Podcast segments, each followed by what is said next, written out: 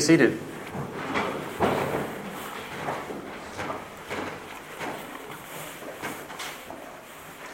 Well, if you'll turn me with, with me in your Bibles to Luke 22, we'll be reading 22, 24 through 30.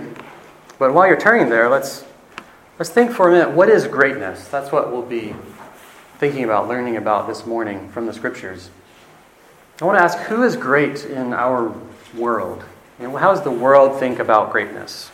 So we can have a little contrast with, with how God thinks about greatness. What, what does it mean to be great in the kingdom of God? Well, in the world, who is great?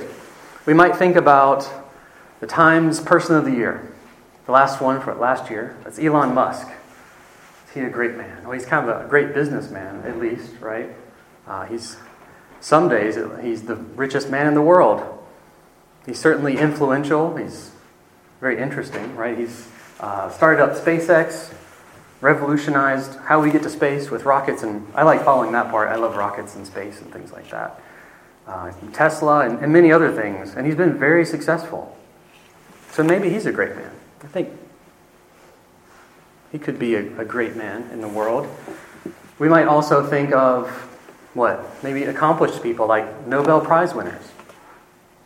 People who, through their, their skill and hard work, are the top in their field. And they're recognized, they're known. Many are household names, some aren't. But they might be great, right? Have somebody, one I like to highlight, partly because of his name, uh, he invented the modern lithium batteries. His name is John Goodenough. he's good enough. He's, yeah, he's, he's very good at what he does. He also invented, like, key parts of RAM and computers and many other things. Very smart guy. Or a more famous example of somebody like Albert Einstein, right? The great physicist. Albert Einstein, or maybe if you want to go further back, Thomas Edison, great inventors, right? These are all people that are successful and rich and influential. They're, you know, they're kind of powerful in, in their own way, at least, high status. And usually we think of great people as at least maybe should think of them as people we admire, but we want to be like them. And sometimes not, like maybe politicians.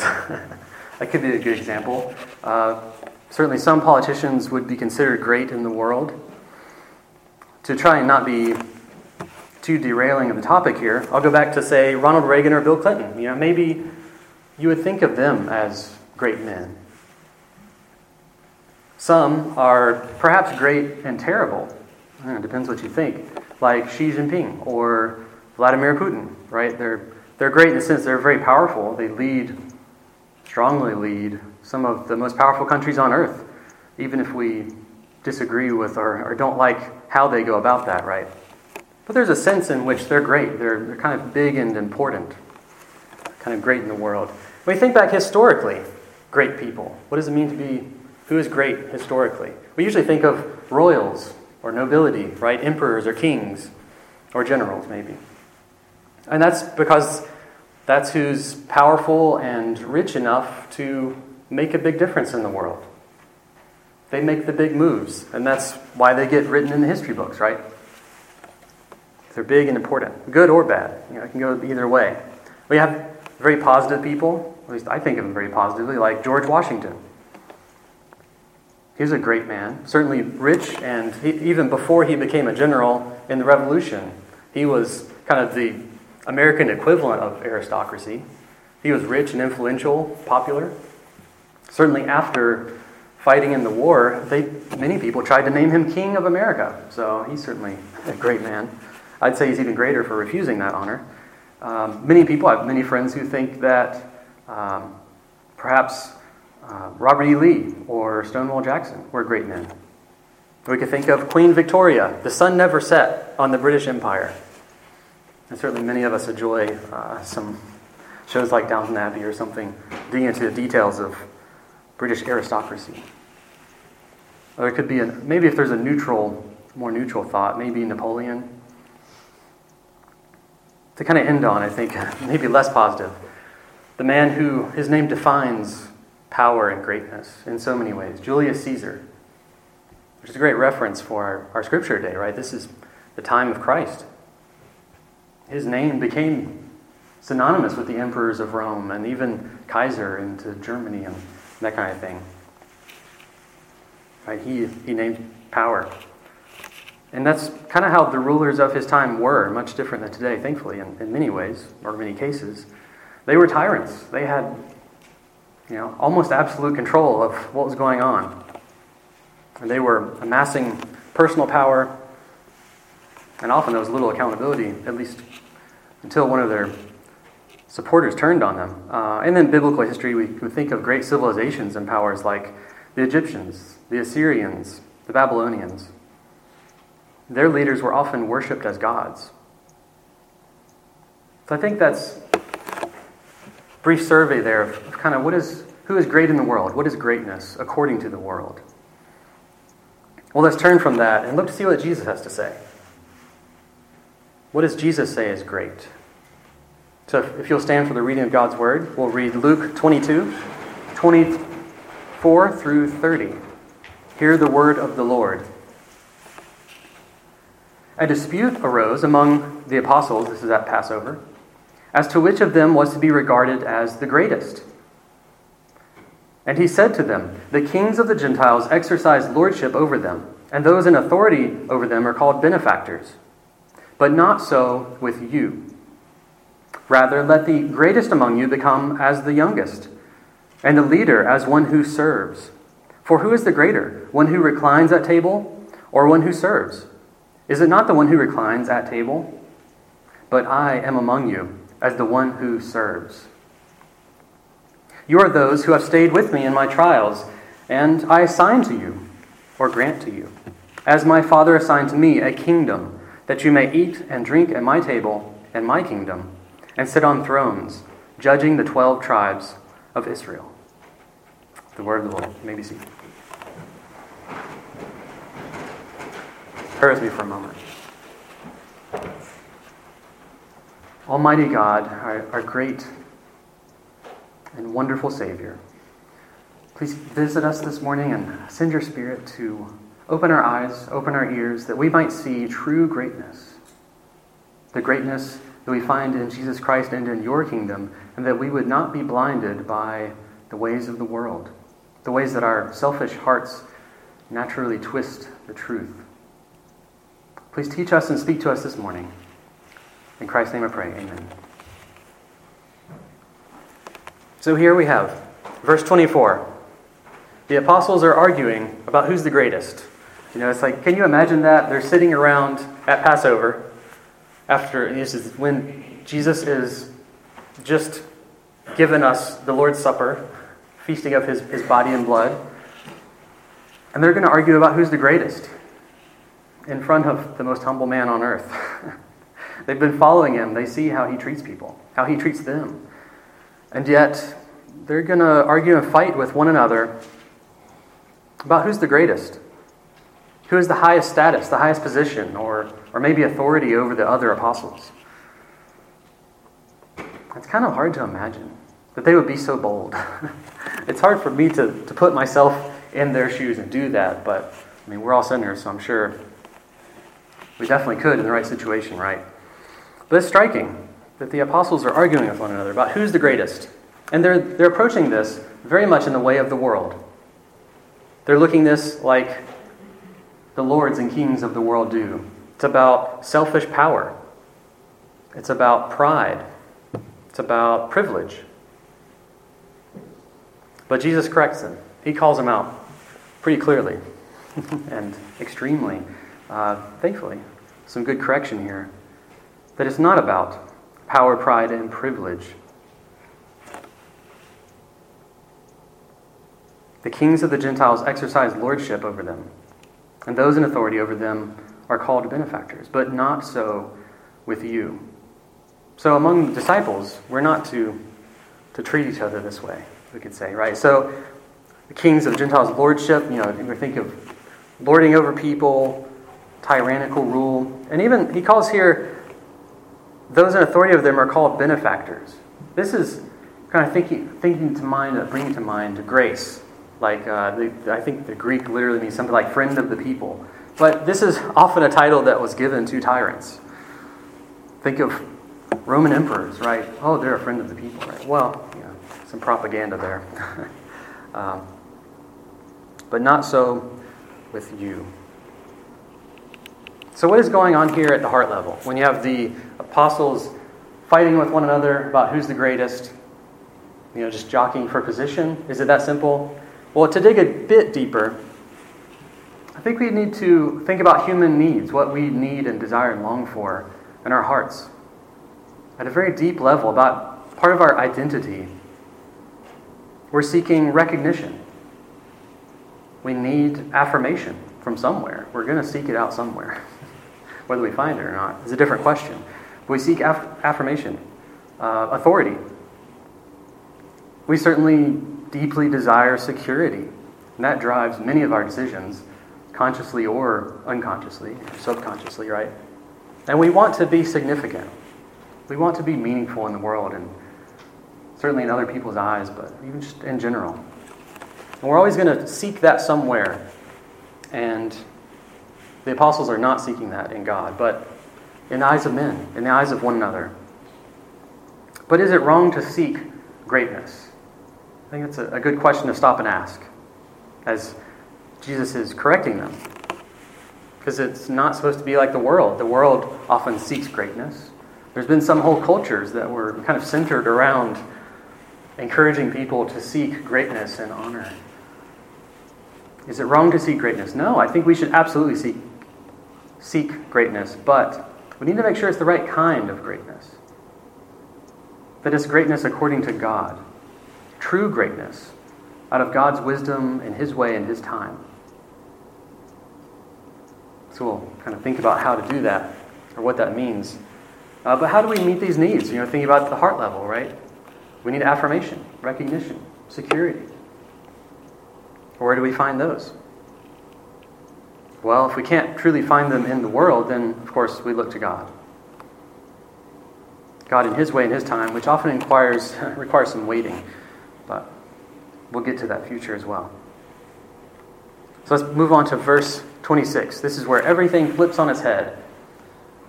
Jesus redefines greatness and he, he reverses it. But not so with you. Rather, let the greatest among you become as the weakest, and the leader as one who serves. So, why the youngest? It's a little different from our culture, to draw a little contrast here. So, the old are supposed to be like the young. Well, in most cultures, historically, and certainly this context, the old were respected. That's much more than they are in, in our cultural context because of their experience, because of what they've contributed to the world, what they've learned, their role in the family and leadership. And often, because of that, the young were not. Like we have Paul exhorting Timothy not to be too timid, not to let people be dismissive of him because he's a young man. And yet, God is going to use him to pastor and shepherd a congregation. So the young are a much lower status, right? More humble. So in, our culture, maybe that would be reversed in some ways. The young should be like the old. Often it depends on the circles, but you know, some circles of American culture, the youth is held up above all else. But maybe they should think about slowing down a little bit, being a little more willing to listen and consider others and valuing experience and those sorts of things. The second part of the verse, and as the leader, and the leader as one who serves. So a leader is supposed to be a servant or a ruler. It's a leader or a ruler becomes a servant. There's not many kings that I can think of that would act like one of their servants. One of the people to help them dress or clean and buff their shoes or bring in all the food and all that, right? Among less pleasant activities. So a ruler is to become like a servant. But Jesus does give us a, a helpful example here to clarify. Verse 27 For who is the greater? One who reclines at table or one who serves? Is it not the one who reclines at table? But I am among you as the one who serves. So we see Jesus flipping the paradigm on its head. He's there, the Son of God. He's given authority over all creation, and yet he's washing people's dirty feet. Right? And we've heard this, that story many times. But if you think about what would you could you imagine a situation where a king would come down off his throne and wash the feet of one of his servants that just came in with muddy boots? It's hard to imagine. But there's something here, right, that's, that's beautiful in Jesus' humility. And what's the difference? What's the difference between Jesus and his service and the way of the world or the apostles in this situation? Is that Jesus loves God and his neighbor above all else. It's humble service, right? He's not serving himself, his own interest. He's not just amassing power and influence or riches. He's not concerned with his reputation above all else. But he stoops to wash feet, to serve, to serve the dinner table. He's not the guest of honor. Well, actually, in this case, he was. You know, in many cases, he was. And yet, still, he would serve. He would be a servant. The two greatest commandments to love God with all that you are and to love your neighbor as yourself. And that's driving Jesus here. He's not proud. We shouldn't be proud. We're all sinners before God. But Jesus was perfect, and yet still, he was not proud, but humble. He's not being selfish, but working for others' good. So we have this pattern. We have the perfect example of humility, of love, of service in Jesus Christ. And in that, we actually have the pattern for greatness. Not greatness according to the world, but greatness modeled by the Son of God. Here we have Jesus basically blowing up all social strata. You know, every layer of status, he's wiping it away. All are equal before God.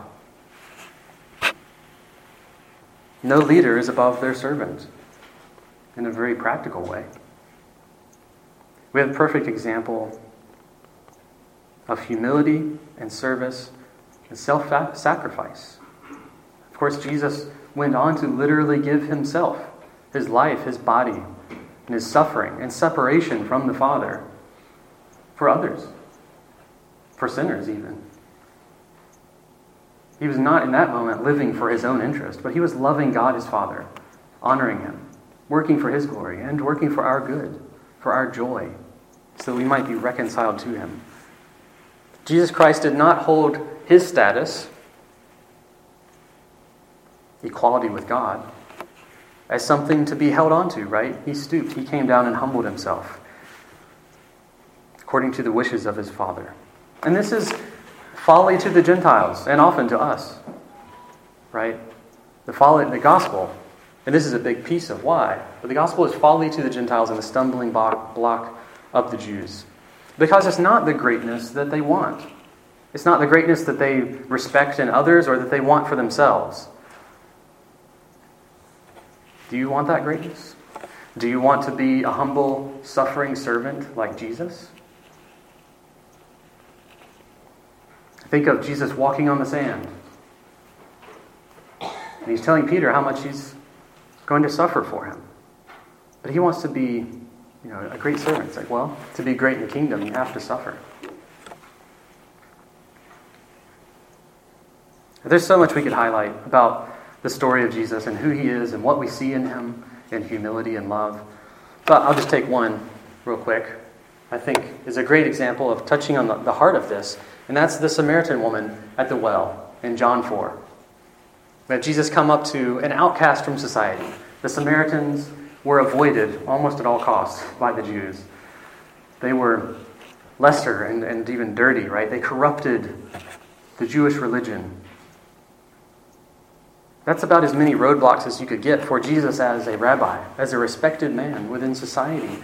He's stepping across social boundaries and status and repu- he's you know, risking reputation to talk to this woman at a well who's a Samaritan. And she's a sinner, certainly.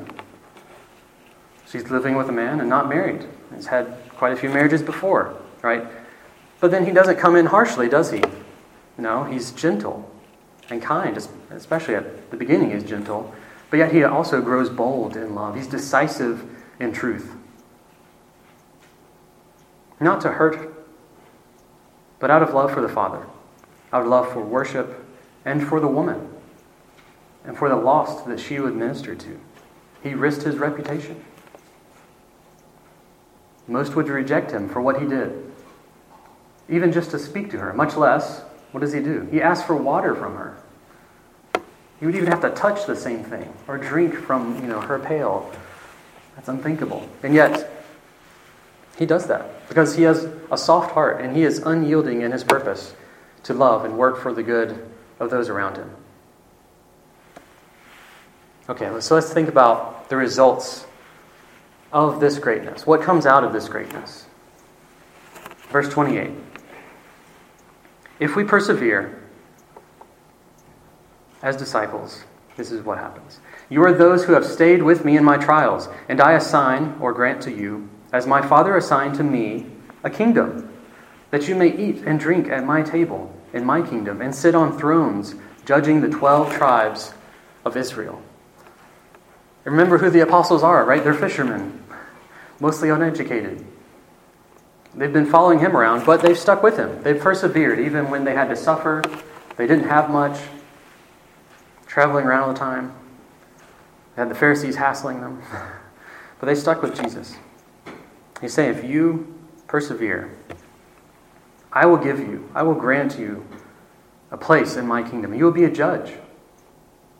And remember that a judge thinking back to the judges in the Old Testament, isn't just someone at a bench with a gavel. It's a position of leadership, of authority, leading God's people. So here, these fishermen who are suffering and following Jesus around will become the leaders of Israel. This is the kingdom of God flipping everything on its head. The great in the world are not the great in the kingdom of God.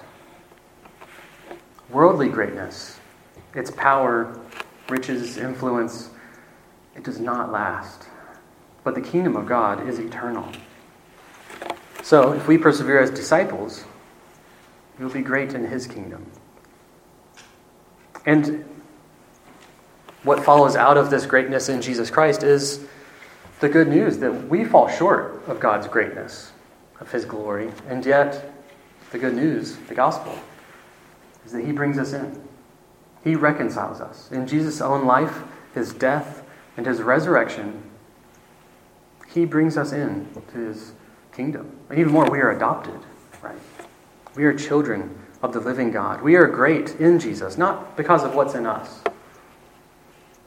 It's not internal, really, right? We take and become like Him. We have His righteousness, His perfect life. And it's that same grace that works in us to perfect us, to make us like God, to make us humble, to make us servants, to make us risk our reputations in order to reach out to someone that could ruin us because everyone rejects them, pushes them away because they're dirty, because they have a bad reputation. I don't know.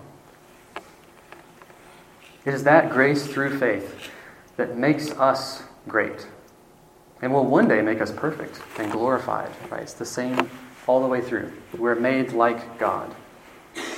And let's return to dig a little deeper into the heart, right? We're thinking before. What was it that the apostles were driven by to argue and fight with one another at the Last Supper about who's the greatest? Which is crazy. They're driven by these heart desires, and we are so often driven by the exact same thing. We need security, affirmation. We want to be recognized and significant. But here, Jesus Christ is promising that He will meet our needs and our desires. He will recognize us. We're significant in His eyes, in His heart, and His kingdom. We are safe there. We're significant. He affirms who we are, especially in who He's making us, right? Not just that we wallow in sin, but what He is working in us even now. God meets those needs. And nothing else can. The world cannot. I want to highlight one last practical thing. This has been a real struggle for me lately, and one of the reasons I wanted to spend time with this passage. And that's having humility in service. So it's, it's a wonderful thing that in our culture we've been so influenced that the idea of a servant leader is actually quite widespread. We think of that often. And usually when we're making conscious choices, we try, even for those in leadership positions, to serve the good of others. And that's a wonderful thing. But often we still focus on ourselves instead of on God or others, I guess. On His power instead of our power. On what He's working instead of just what we want to work. Right? We focus not in humility, but in a kind of pride at least, on our own strength and what we can do. We live and walk in our own strength. And even when that can go negative, it's still its own kind of pride to be consumed with yourself, even when that's anxiety and fear, because we're not enough to meet whatever challenge. And then if you are successful, that's a quick road to arrogance. So I call you to consider how you might be more humble in service, and certainly what I've been praying about and thinking about myself, to find our strength, our confidence, our rest in Jesus and who He is for us, and what God is working in us and around us and through us. Not because we are great, but because He is great. And this is a huge problem in our world. Even in ministry, certainly for many pastors, but all over, people are burning out left and right. And that's basically what burnout is. It's not resting in God, driving yourself into the ground because you're not relying on His strength. And that's not a humble position. You know, you could be serving others with everything you have and yet not be walking humbly like Jesus did. Think about how Jesus lived. He was humble and dependent on God. The God man, the Son of God, would take times of rest. He would regularly take time to get away from people and to spend time in prayer because he needed his Father. He depended on his Father. That was a rhythm of his life. Is that a rhythm in your life? I know there's times when I struggle with that. He walked in active dependence on God because he's humble. Because God didn't make us to stand in our own strength, but to depend on him. We need God's strength. And that's a constant struggle. You know, we know this. I know this is a reminder for the vast majority of us, right? But our hearts are constantly twisting back in on ourselves.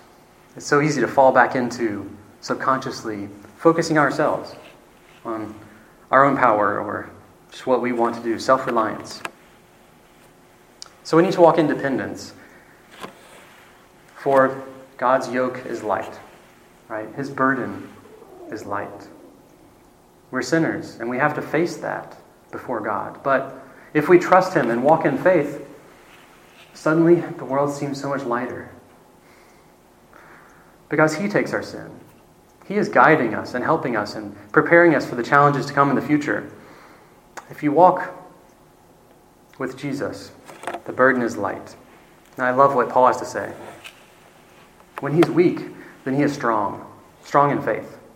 And that's so much more valuable and important than being physically strong, to be rich or influential, to have high status, but instead to walk humbly before our God, which gives us peace and freedom. And don't we all want that? Don't we all want peace and freedom? Was. Here's a great reminder, a call to walk humbly. All right, please pray with me. Almighty God, you are great, and we are not. We ask that you would work deeply into our hearts, that we would rest in you, that we would find all of our heart's longings in you, that we would not be bickering with one another about who's the greatest, that we wouldn't be chasing after the world, the world's own kind of greatness, but instead that we would chase after you, that we would be like Jesus, that we would be humble, that we would be servants, that we would love you and your glory above all the world, and that we would work for the good of others to love our neighbors. as ourselves. Please work this in our hearts in the power of your Holy Spirit, and may Christ have all the glory. Amen. Right, please join me. Stand to confess our faith together with the Apostles' Creed. You'll find that in the bulletin. We'll read that together. Christian, what do you believe? I believe in God the Father Almighty, maker of heaven and earth, and in Jesus Christ, his only Son, our Lord, who was conceived by the Holy Ghost, born of the Virgin Mary, suffered under Pontius Pilate, was crucified, dead, and buried. The third day he rose again from the dead. He ascended into heaven and sitteth on the right hand of God the Father Almighty. From thence he shall come to judge the quick and the dead. I believe in the Holy Ghost, the holy Catholic Church, the communion of saints, the forgiveness of sins, the resurrection of the body, and the life everlasting. Amen. And question from the Shorter Catechism. Question number four What is God? God is a spirit whose being, wisdom, power, holiness, justice, goodness, and truth are infinite, eternal, and unchangeable. Amen. You may be seated. And I'll pray for the offering before the officers come forward. Great and mighty God, we thank you for your overflowing provision, that you give us peace.